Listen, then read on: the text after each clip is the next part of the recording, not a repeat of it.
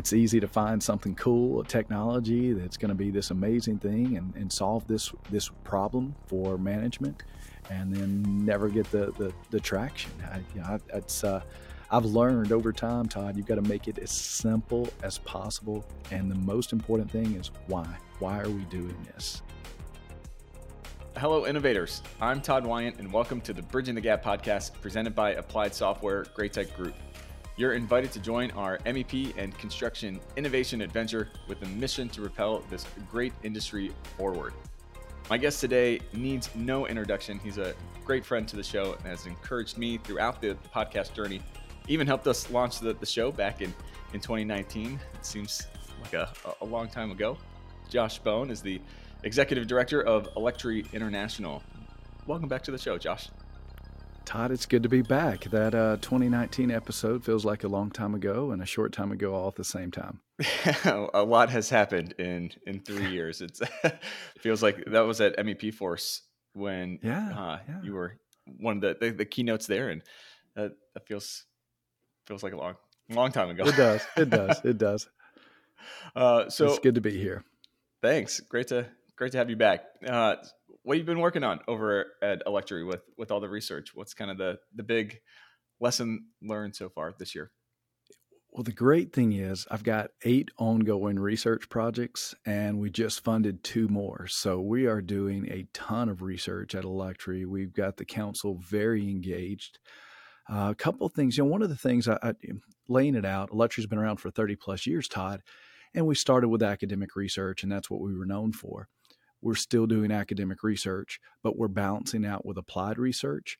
So some of this applied research that we're rolling out is things that you know, contractors can operationalize in their business very quickly. We understand that the future is now, and when we started the foundational start, it was looking ahead 12 years. I can't imagine uh, only looking ahead 12 years now. That's so far out, and think about how things are changing so quickly. So one of the things we did, we just partnered with mechanical contractors Association, their their their their research side, the John Gentile Foundation and SMACNA's New Horizon Foundation. We partnered with Document Crunch. We uploaded 180 contracts. And what we did is we looked at the 10 provisions that are really the most egregious provisions that impact specialty contractors. Mm-hmm. And so we went through this research, and what we did is we identified pay when paid, liability, you know, these clauses, and we determined best practice language, medium practice language, and then deficient language. Todd, out of 180 plus contracts that we uploaded, the amount of red that we saw in deficiency of contracts is astonishing to me. I'll tell you, I, am blown away that you look at where we are as an industry we've been on a good run for 12 years. And for some reason, the contracts are getting worse. And we want to partner. We want to do things. We want to deliver projects on time. We want to do all this. But these contracts, we go, we enter into this. it's a it's a scary proposition. I'm hearing things around the country right now that before you can even bid on work, you've got to agree to our contract before you can even bid on projects. So, what we want to do is we don't want to weaponize any of our research or any of our data.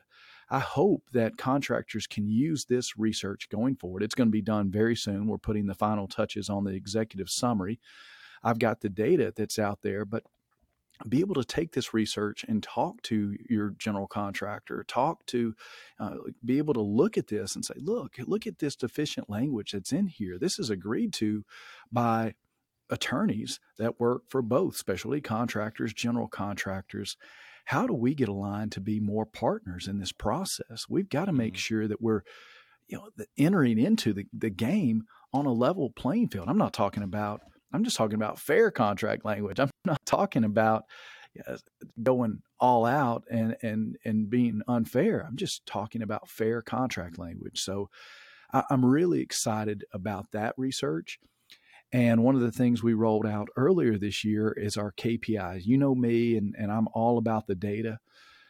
If we can take data and, and datafy our contracts and look at what's deficient practice and medium standard practice and best practice and go through pay if when paid, contractors' right to stop work, liquidated damages. We, if we can data turn that into data that we can open up and and and have better conversations, that's powerful. And one of the other things we rolled out with our applied research, we partnered with Maxim Consulting, and we did a KPI study. We had over 700 contractors go out and and identify what tell us basically what is how to measure your field to office ratios the cost of generating an estimate. How many estimates do you send out a month?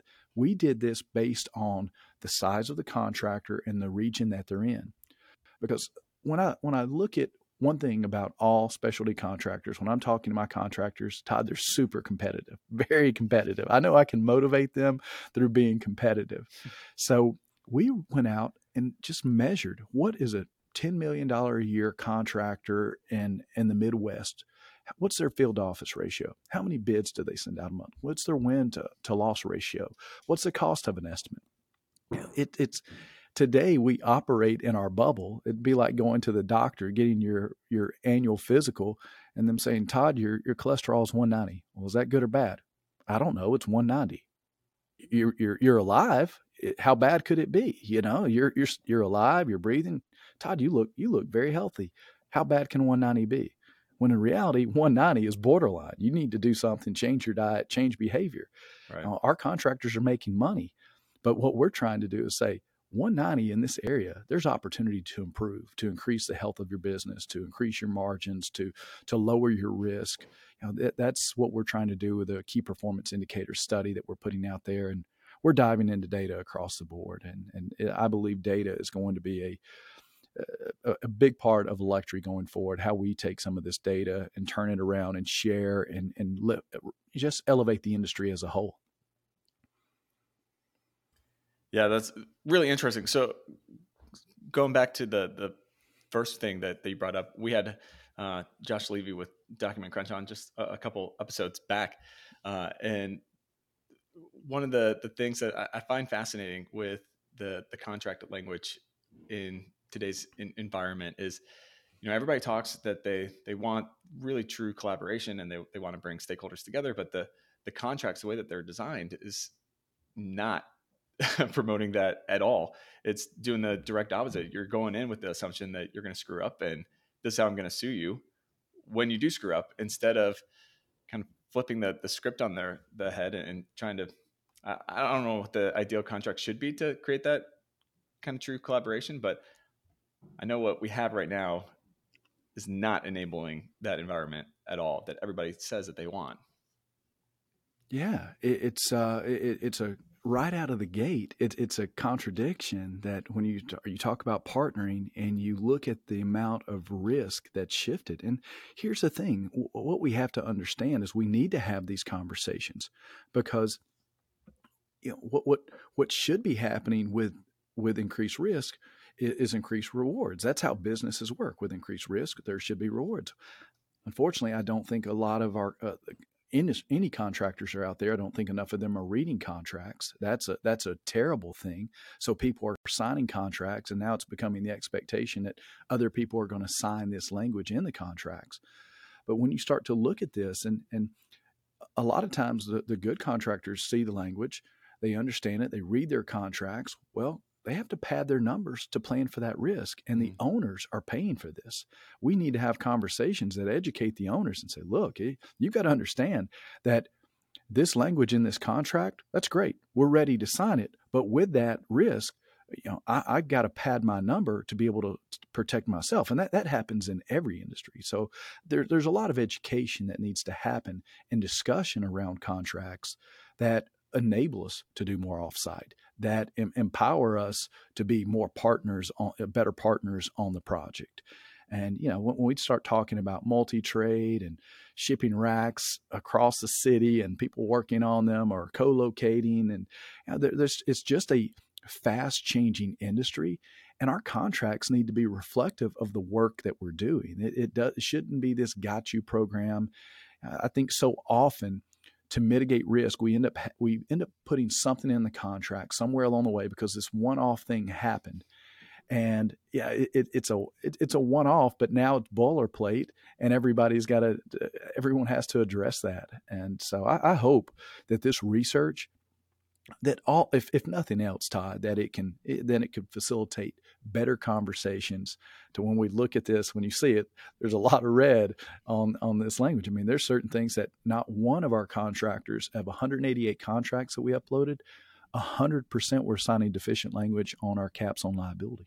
100% 188 contracts 100% of them were signing deficient language. That's uh that, that's scary. Yeah yeah, that's crazy. I think it, pairs really nicely with the the data uh, research that you guys are doing too to, to bring a, a lot of that to light.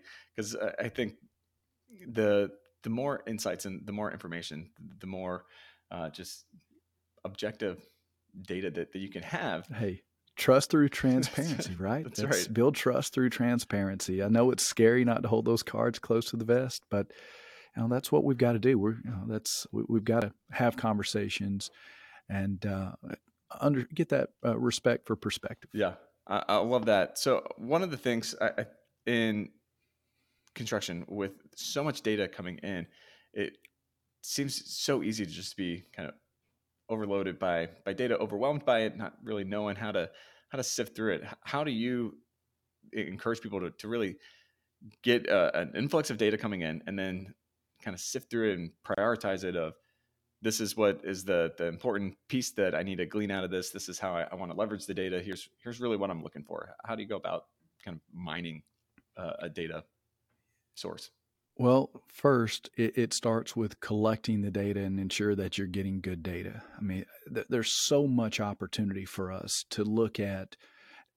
Just let's take attendance, for example. Right now, I, I, say attendance. I don't call it absenteeism because I try to always look at the positive side of it. I'm not talking about absenteeism.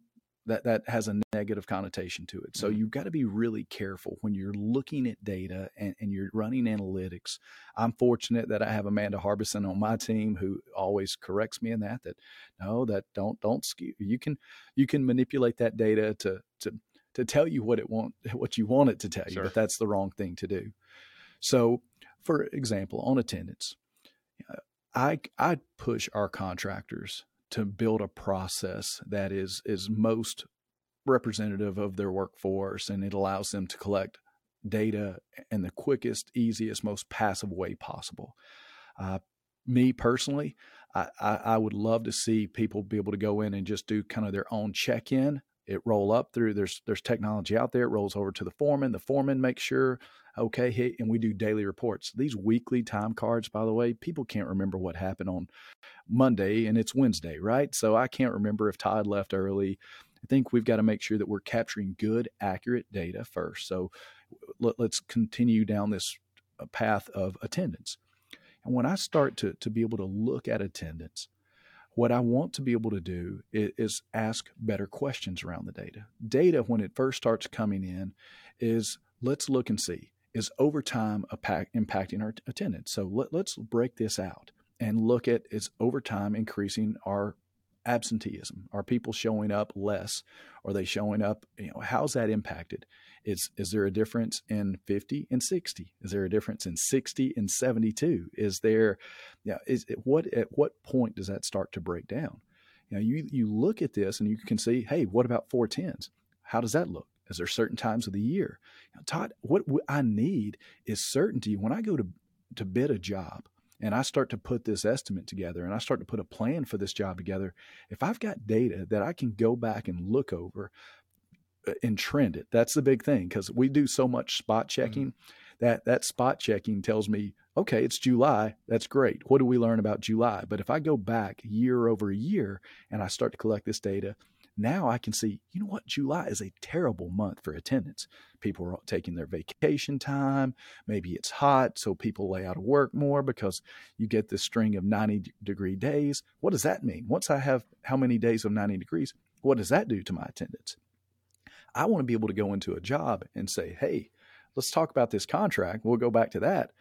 I need you to understand, I need to go to four tens in December because four tens in December, I'm going to get better attendance because I know December my attendance is off, and I know in July my attendance mm-hmm. is off. What can we do to be able to pull back and say we're working a ton of overtime? Well, every now and then I need to pull back and maybe have a couple weeks that we throw in a 40 hour work week in there. We, we've got to use data to have conversations and and make it factual, right? I, I think when you start looking at any of this, there's simple ways just through attendance that we can make better decisions going forward on bids, knowing when my impact when my attendance is going to be impacted. If I could look at a project and see that we're about to, they want us to carry a ton of overtime on this job. You want me there on this job six days a week. What what if what if I stagger my crews? What if I tell you I'm going to work three crews, four tens? I'm going to start a crew on Monday, start a crew on Tuesday, Wednesday. We'll be there six days. We'll have less stacking of trades. I'll have a better plan. I'll have better attendance. I have more certainty in, in what I can tell you when I'm scheduling my work.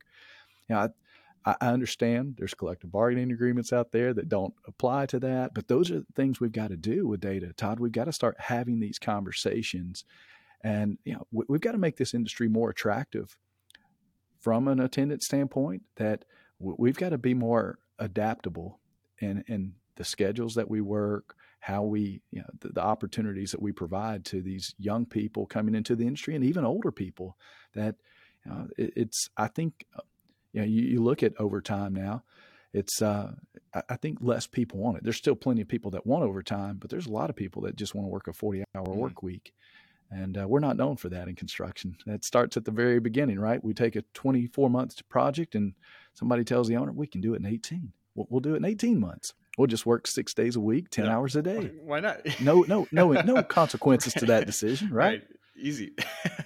uh, Easy. I, I like the encouragement of, of stepping back and looking at the, the bigger picture and instead of being more short sighted uh, and just kind of seeing what's yeah. right in front of us on this one particular project. Let's, there's so much great data and trend lines that we can look at if we start taking that, that bigger picture approach in construction. I mean, there's, you, you have so much great information. It's, it always perplexes me that we don't always take the time at the end of a project to look at the, the whole life cycle of the project and then figure out how we can leverage what went right, what went wrong, to do the next job better and really put those findings into it. Instead, we we take it project by project and like everything's a a unicorn on this project, you know.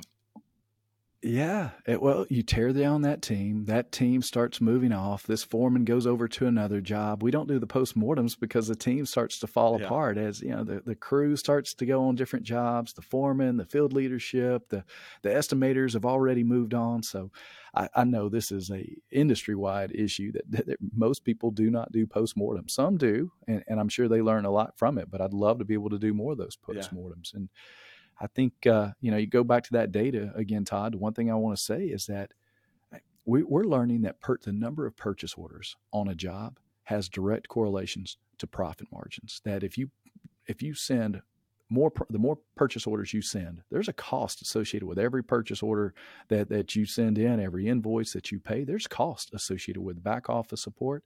I mean, it's it's the data side of this. I can't stress it enough. It's by just knowing that purchase orders cost you more cost cost you margins and cost you profitability on jobs how can you better plan work? How can you do bulk buys? It's we're as we dig into it it's really exciting to me the things we're learning from our contractors and opportunities that you know what? You should never walk up to a counter and, and order from a counter ever again. That means you've done no planning. You're just flying by the seat of your pants. You've got to make sure that you're out there planning work putting out quotes and getting uh, getting price a price that you'll get even on yeah. that quote is is is better in doing bulk buys. So there's so much low hanging fruit and opportunity for us to improve. Why do you think that as an industry, they we don't do uh, as much of digging into the data and and spending time really sifting through it? You know, it's working with data mm-hmm. is tough. Uh, a lot of times, people that are not familiar, again, I go back to Amanda. Amanda looks at the data and can be very objective mm-hmm. with the data. I think a lot of times we look at things and, and we all feel like we already know. We've already got that gut feel. Our industry has operated on gut and and been right. successful, right? Yeah, we, yeah. we, we, we built amazing buildings. It's worked. And, and, to go out there and, and collect the data, I can't a lot of the people I work with tell me I can't get the field to buy in, that they don't want to change the process, that they want to continue to fill out the paper forms. I think the data collection process, even you know, put a 360 camera in the hand of, of your workers and they go out there and use OpenSpace or StructionSite. That's so easy to take pictures, Todd. What do they tell us the problem is? They're not taking enough pictures. It's it's the data collection part that is adding a step in the process that is is is keeping us from digging into that data because we're not mm-hmm. collecting mm-hmm. the data up front. I think that has a lot to do with it. It's foremen are busy, teams are busy, everybody's got a lot on their plate. I didn't take time or I don't want to change this process.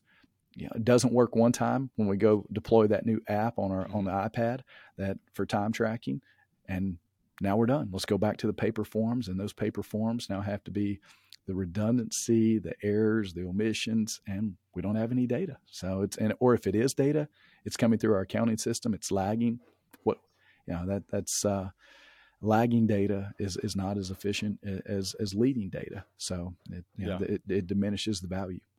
Yeah, one of my kind of big pet peeves is, is when you're rolling out a new process and whoever's doing the the rollout uses the same why for every single stakeholder in the process because it, it's easy. You know, this is the why, but maybe that was the why for you know management to to buy into it and, and purchase the the software. But that why is you have to adapt it and change it to the different stakeholders because everybody's going to have a different why. You know, you, people in the field, it, they might get the yeah that I, I get why management wants this, but it gives no benefit to me. Why am I going to spend so much extra time and learning this new system and new process? And it's not faster anyway. It's not the, my old way was more efficient. I was better at it and blah blah blah. Instead of taking the time to really sit and unpack from their vantage point how it's better and how it's more efficient and how it's going to help them uh, drives me crazy and then people wonder why they didn't buy into it. Well, you never gave yeah, a reason yeah. why they should care. Low adoption, low adoption yeah. rates because we're not telling them the why. I, I, I agree with you. I, and I look at it. I look back on my career as a construction technologist, and I've been guilty of that. I, I you know, go out there and it's easy to find something cool, a technology that's going to be this amazing thing and, and solve this this problem for management, and then never get the the, the traction. I, you know, it's uh, I've learned over time, Todd, you've got to make it as simple as possible. And the most important thing is why? Why are we doing this? And know, we're going through an exercise right now in a shared market study. Uh, we call it our shared mar- um, uh, market metrics program. And we're partnering with IBEW locals and our NECA chapters. And to get this reports monthly from these contractors, it's some simple, simple data. It's a single sheet. But to get that from them, we're still working on the, the why is we're, we're going to have to get there to actually show them something. They understand why we're doing this because mm-hmm. the uh, it, there there is a we've we've sold the why, but it still has to go through that pain of adding one more thing to their their process. And you know sometimes even the why is is, is not enough. I think if we could get them to do it, and we can get a couple reports out there, and then we could gain some traction then that why would be magnified, and I think we can get more consistent buy-in on a monthly on a month this monthly program we're trying to roll out. Hey, innovators. Is there a way to prepare your company for successful implementation of technological innovation? After over 115 episodes talking with some of the best minds in the construction industry, the answer is a resounding yes. There are building blocks that you can put into place that will form the foundation for your company to successfully implement technology. I have compiled my thoughts from those conversations into a new ebook simply titled Foundational Building Blocks for Successful Tech Adoption. You can download the ebook for free at our website, bridgingthegappod.com. After you have, I'd love to hear your feedback. As always, keep innovating. Yeah. Uh, so shifting gears a, a, bit, how do you think the, the uncertainty in the economy is going to impact construction in this back half of the year? I am very optimistic myself. Uh, you know, right now we've got the supply chain challenges that are out there, mm-hmm. especially mm-hmm. in the world of electrical. Getting equipment is such a challenge. Uh, we just did a live webinar last week on supply chain challenges. David Long, the CEO of NECA, moderated it. And with Schneider, ABB, Sonepar, and Graybar, they told us that the challenges we're having right now, it's not going away anytime soon, two, possibly three years.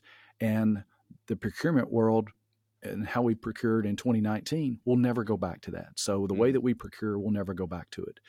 That is my concern right now that lead times on medium voltage switch gear that that's it's crazy it's it's i mean you're talking in many cases over 100 weeks lead time when a project may only be a 40 week project so it's it's it's a real challenge that is is a concern to me uh, how we overcome this I, I, believe on the back end what we hear as far as resi- a more resilient supply chain it, it's going to look different those are opportunities to to do better uh, with all that being said, though, that concern, I look at the backlog of our contractors. I look at the money that's out there in capital projects. I look at, at where we are.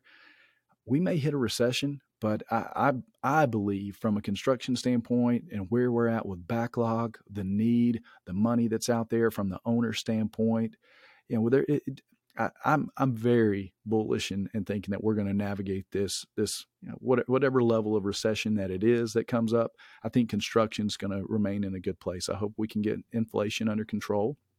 Uh, I think that would uh, continue to help, but I just think there's still enough of a demand that that we're in a good spot. Mm-hmm. Yeah, it seems like so. Uh, you know, the the last couple years, uh, construction has been so robust and, and, has the demand has been so crazy. it, it, doesn't yeah, seem slow. The backlogs are out there are record backlogs right now. I mean, we we've gone through a pandemic, and a lot of markets have had the, the most. They've they've broken the number of hours they worked. Uh, you know, as I look at our, our pension funds and everything that are out there, they're they're rec- they're breaking records of all time most hours worked and you know, it's it's uh, it, it, it's it's amazing uh, to see the just the demand for construction that's out there. And Todd, look at the amount of mega projects that are, are going on around the country. Whether it's semiconductor plants, whether it's you know, so they're building chips, uh, they're battery manufacturing, steel plants. There's more mega billion dollar projects around the country then then you know, I, I, can't even wrap my head around it. There's so many of these projects popping up around the country, all over, an yeah. abundance of work and opportunity. Now, you know, there, that and that comes with challenges too. That level of growth and manning and, and putting, you know, the, building a labor force that can support that type of work. I think that's going to be our challenges and getting the getting costs somewhat in check. But the, the demand is there. Uh, manufacturing is coming back to this country following the pandemic and uh, that's going to be a lot of opportunity work for my contractors. And I'm, I'm excited. I'm, I think we're in. I think we're in a good place. Yeah, I agree. I think that the pandemic taught us that we need the the, the manufacturing and the, the infrastructure here in the states because if something like this happens again, hopefully not, but a knock on wood. Uh, not in our lifetime. that's right. But we not need it here. You know, we, we need all the we need the supplies here. We don't. You're never going to huh, as you, you said, you're never going to go back. But we need we need the infrastructure, we need the supplies, we need the, the manufacturing here for sure. I think everyone understands that, and I think we're going to come out better on this on the back end after it's after it's all said and done. You know me though; I'm an optimist. I like it. Yeah. Uh, so, how will construction look different? Do you think in the next five years? So, I will say industrialization of construction has already started. Mm-hmm. The industrialization of, of uh, how we bend conduit, how we pull wire, how we manufacture off site now. Uh, you, we were talking briefly about these multi trade racks that have electrical, sheet metal, mechanical. You know, it, it's it's industrializing, and it, as you look at other industries that have industrialized, you see the big get bigger, and specialties start to form. And I think that's what you're going to see is you're going to start to see contractors develop their their niches, their specialties, and they're going to start to to really hone their craft in other in, in very specific areas. Uh, on the electrical contracting side, we we call it systems integration, but smart buildings. You look at the amount of money that's being invested out there in electrical digital twins. Siemens just bought Brightly for 1.5 billion dollars. So Siemens is going digital. Uh, Schneider is going digital. Eh, you know, you, you, look at across the board. ABB is going digital. Uh, GE is going digital. So the the ability to operate and maintain buildings and having service contracts that's going to be a new world. The mechanical contractors have been doing this for decades, signing service contracts. Service contracts are coming for electrical contractors. There was not much service opportunity for for pipe and wire, right? They just you put wire in a pipe and the conduit was there, and it nothing you could do. But now, the connected systems of a building, you, you know, I've been there's a lot of utilities getting into this market. They're investing massive amounts of money in software. Utilities companies are, and their go-to-market strategy is going to be a great opportunity for electrical contractors. You know, most of my world today is in, in electrical contracting. That's what I'm really excited about. But you see what's happening with the general contractors. I was reading something the other day. One of the big GCs that we know that had evolved into this CM saying we're no longer a CM, we're a GC. We self-perform. We've got we do bathroom pods, we do head walls, we provide, you know, we carry 12 different trades under our brand. And so it's you're seeing that offsite is is across the board. Owners are demanding it. There is GCs now are coming back to performing work because they realize you know managing the project is uh, uh, it, it you, you've got to add some value to it. So you see them getting back into self-performing work. Uh, I, I do think these schedules are nuts, but I don't think it's going to change, Todd. I think they're going to continue to push schedules to a breaking point. Mm-hmm. And the only way that we can do this is through offsite manufacturing, industrialization. The big are going to get bigger, and the small better diversify and specialize. Mm-hmm. So it's uh, we, have got plenty to look at. I've got a the, the agricultural industry is a good model for us to to mimic and represent. I've, I've done some talks lately about dairy, the dairy farming industry, and, and how it, it, there's a lot of things we can learn on the electrical contracting side of the world. Interesting. So as we are entering in, it's already here, that this next generation of uh, construction process, how do you then recommend reaching out to the the next generation of workers and, and bringing more younger uh, people into the construction workforce? You know, I think we need to do a better job selling the whole package of the construction industry. Mm-hmm. We we you know a lot of a lot of what we see out there is Mike Rowe does an amazing job. He talks about electricians, plumbers, your HVAC technicians, and that's what most people think of when they think of construction. They think of the people out there doing the work on a construction site with the hard hats, the the PPE on, they got their safety vests on, and they're installing. That's what parents, that's what counselors, that's what they all think about. Mm-hmm. Well, construction technology is that you can be a construction technologist. We need Cisco engineers. We need accountants. We need, you know, our, our industry needs so much more. We, we now these smart buildings, the ability to to operate maintain the buildings and, and have these connected systems, we need procurement specialists. We need logistics specialists. We our industry ha, has has changed so much, and using the technology that's out there, I want kids to understand that we need electricians. Yes, we need electricians, but we also need these systems engineers like a, a, Cisco certified operator. We need procurement managers. We need estimators. We've got management and labor opportunities. And you know, there's white collar, there's blue collar, and we need all the above right now in this industry. So it's uh, I, I think getting out there. We've been doing our part, Todd, to to try to get out there to students. We show them the Hololens. We show them how you can go out and do v- virtual reality training and and wire up a switch, wire up a outlet, wire up a three-way switch. And we do all that through virtual reality training we've been doing the the Lego exercise and using BIM that that Benjamin Crosby created a, a long time ago. We've been doing that same exercise, and these kids are seeing the opportunities. Their parents are seeing the opportunities, and the counselors now who had been so motivated to send kids to college realize that the trades and all the opportunities around the trades to be a construction technologist to be a layout specialist to be a drone operator that that world has changed and there's you know, the thing i still love about the our construction industry i look at my contractors that i work with and they're self-made they it doesn't matter if you went to college where you graduated college it doesn't matter about so many other things that that based off your work ethic and your ability to communicate and, and problem solve, or at least have the relationships to find the right people to solve the problems, the sky is the limit for, mm. for you. The American dream is still alive and well in this industry. And I hope every parent understands that there's so many different paths that their kid can take in this industry, that counselors understand the opportunities that I love that the American dream is still alive and well in our industry. You and I get to see it. We get to work with some amazing people that you know, grew up and yeah in poverty and you know now they've got a you know a really nice fishing boat or a, a, a, nice little private plane and you know they're, they're they're doing really well for themselves not that it's all about money our industry is very rewarding you have there's a, a big a sense of pride in what we do every day in, in in this industry and that's not a bad thing either yeah Preach, man, that was good. I more than agree with with all that. That was uh, the whole time you were thinking before you got to the America Dream part. I was like, yeah, America yeah.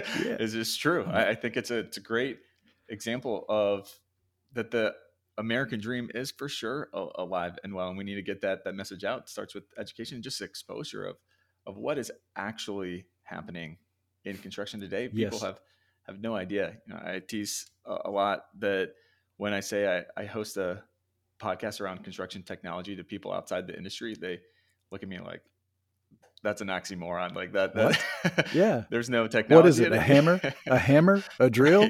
Battery powered tools? Wow. That's no. We do amazing things with technology. We do laser scanning. We do digital layout. We you know we we use we use push stop cutters and yeah it's it's it's industrializing so it, yeah you, you have that conversation i have that on the plane a lot myself i still identify as a construction technologist and you're what yeah what is that yeah 3d modeling. Have you ever heard of bim? No. What is that? So it's like that's that's a career in itself. Go do bim. Yeah for sure. Uh, so if you if i could give you all construction power and you can you could snap your fingers and innovate one aspect of the industry right away, mm. what would you innovate? Wow, that's uh, that's that's a great question. I'm going to think through this for just a second because I, you know, I'm going to think uh, out great loud. Great power comes great responsibility, it, Josh. it does. It does. You know, I, listen, Todd, I, I stay awake sometimes thinking about, am I doing the right thing? When I first started in our industry, I was working doing 3D modeling. I was on a job site and a guy came up to me doing running coordination and said, "How how do you feel about taking food off my kid's plate?" I was like, "What?" And, and I, I said, "I'm sorry, I don't understand." He's like, "You know, I'm I'm just trying to coordinate, make sure we don't make mistakes. Those mistakes, you know, give me hours." Now, I think that that mentality has changed a lot. That that that a lot of now the field's embracing that, and that that's changed. That was 24, 25 years ago. That was a long time ago.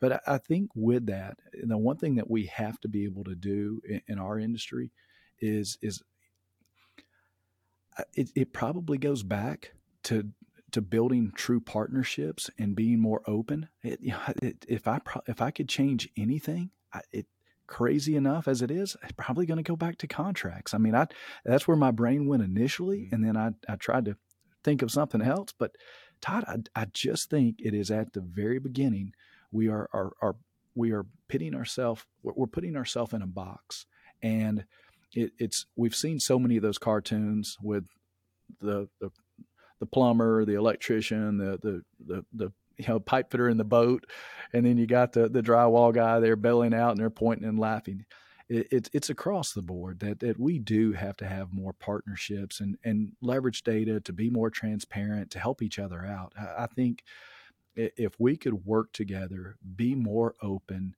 that we all had respect. I think today, unfortunately, a few bad actors. You have one bad electrical contractor that does something it impacts a general contractor, a mechanical contractor, or if it's if it's a drywall, you know, whatever it is, it, it creates this everybody's bad mentality in our industry when in the most part most people are really good and they're very talented and good at what they do. If i could do anything I, I, that would be i would have every job start off with architects and engineers let them do their job to the best of their ability but they don't know pricing. They don't know means and methods I, I would have a contract that's out there that is fair we're building a data center why is an electrical contractor who's carrying a lot of risk on that job signing the same subcontract as a roofing contractor that's carrying a small percentage of risk on that job? Mm-hmm. We should have contracts that architecture, not so great. It's a data center, right? What, what do we need here? Let's get the engineers involved. Let's talk about this up front. How can we save money? How can we save schedule? What's realistic with our workforce? If we could sit down at the table and, and build a program around that project that um, that we believe is a unicorn, but our contracts are all boilerplate. Let, let's let's talk about that project that's a one off and and make sure that the risk is is fairly distributed and that you know that there should be a contract for who's carrying a majority of risk versus those that are you know in, installing the awnings on the outside of the building that the fact that uh, I was a I had my own BIM consulting business I signed the same contract that the mechanical contractor did on a big, massive casino hotel job. And I, I didn't want to sign that contract for my little company. I can't imagine that that con- that mechanical contractor on that job that was carrying millions and millions and millions of dollars worth of, of risk wanted to sign, sign the same contract I did. So I, I hate it, but I think it goes back to the start putting a real plan together, getting the owner in the room, understanding their expectations. What do you want to accomplish on this job? You know, what what is and hey, you know what? Give us a little bit of why. Why are you building this? What does this mean for this community? What does this mean? Let's uh, you know, let's let's let's let's let's let's get people fired up about what they do and and believe in what they're doing right out of the gate. Uh, I think that's a great great answer. Great thing to innovate for sure. uh, so how do people find out more information and, and connect with you? I, I, appreciate that opportunity. I'm very proud of the work that we're doing at Electri. As I said, we've got a lot of research ongoing. We've got 30 plus years of, of research that's out there. You want to find out about the financial impacts to a project delay? Go to electri.org. You can set up a free account. Anybody, it doesn't matter who you are, can go to electri.org, set up a free account, and then have access to all of our research. If you have a question that you're looking for something specific, email me, josh.bone at electri.org. You, you know me, Todd, I like to help people. And uh, what we're doing at Electri, I'm very proud of the work. We've got an amazing team. Uh, we got a great council that that helps support us. We just had our meeting last week in DC, and uh, got big plans. You know, big plans for what Electri is going to be in the future and how we can help this industry move forward. Awesome. Well, final question for you: What does innovation mean to you?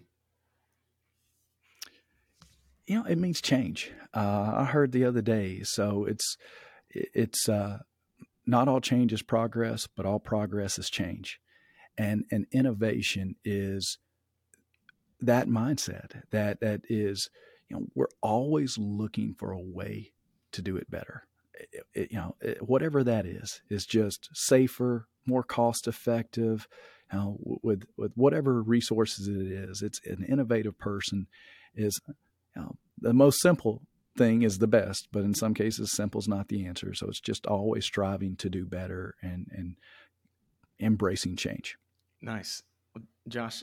As always, thanks so much for for taking the time and uh, for your support and encouragement over the years. Always appreciate talking with you. You do great work, buddy. You do great work, Todd. I'm really proud of you. Bridging the Gap is a great podcast, and uh, you're doing great things for our industry, and it's always a pleasure. Bridging the Gap is hosted, directed, and produced by Todd Wynne, edited and produced by Eric Daniel. Bridging the Gap is an applied software production. Copyright Applied Software 2022.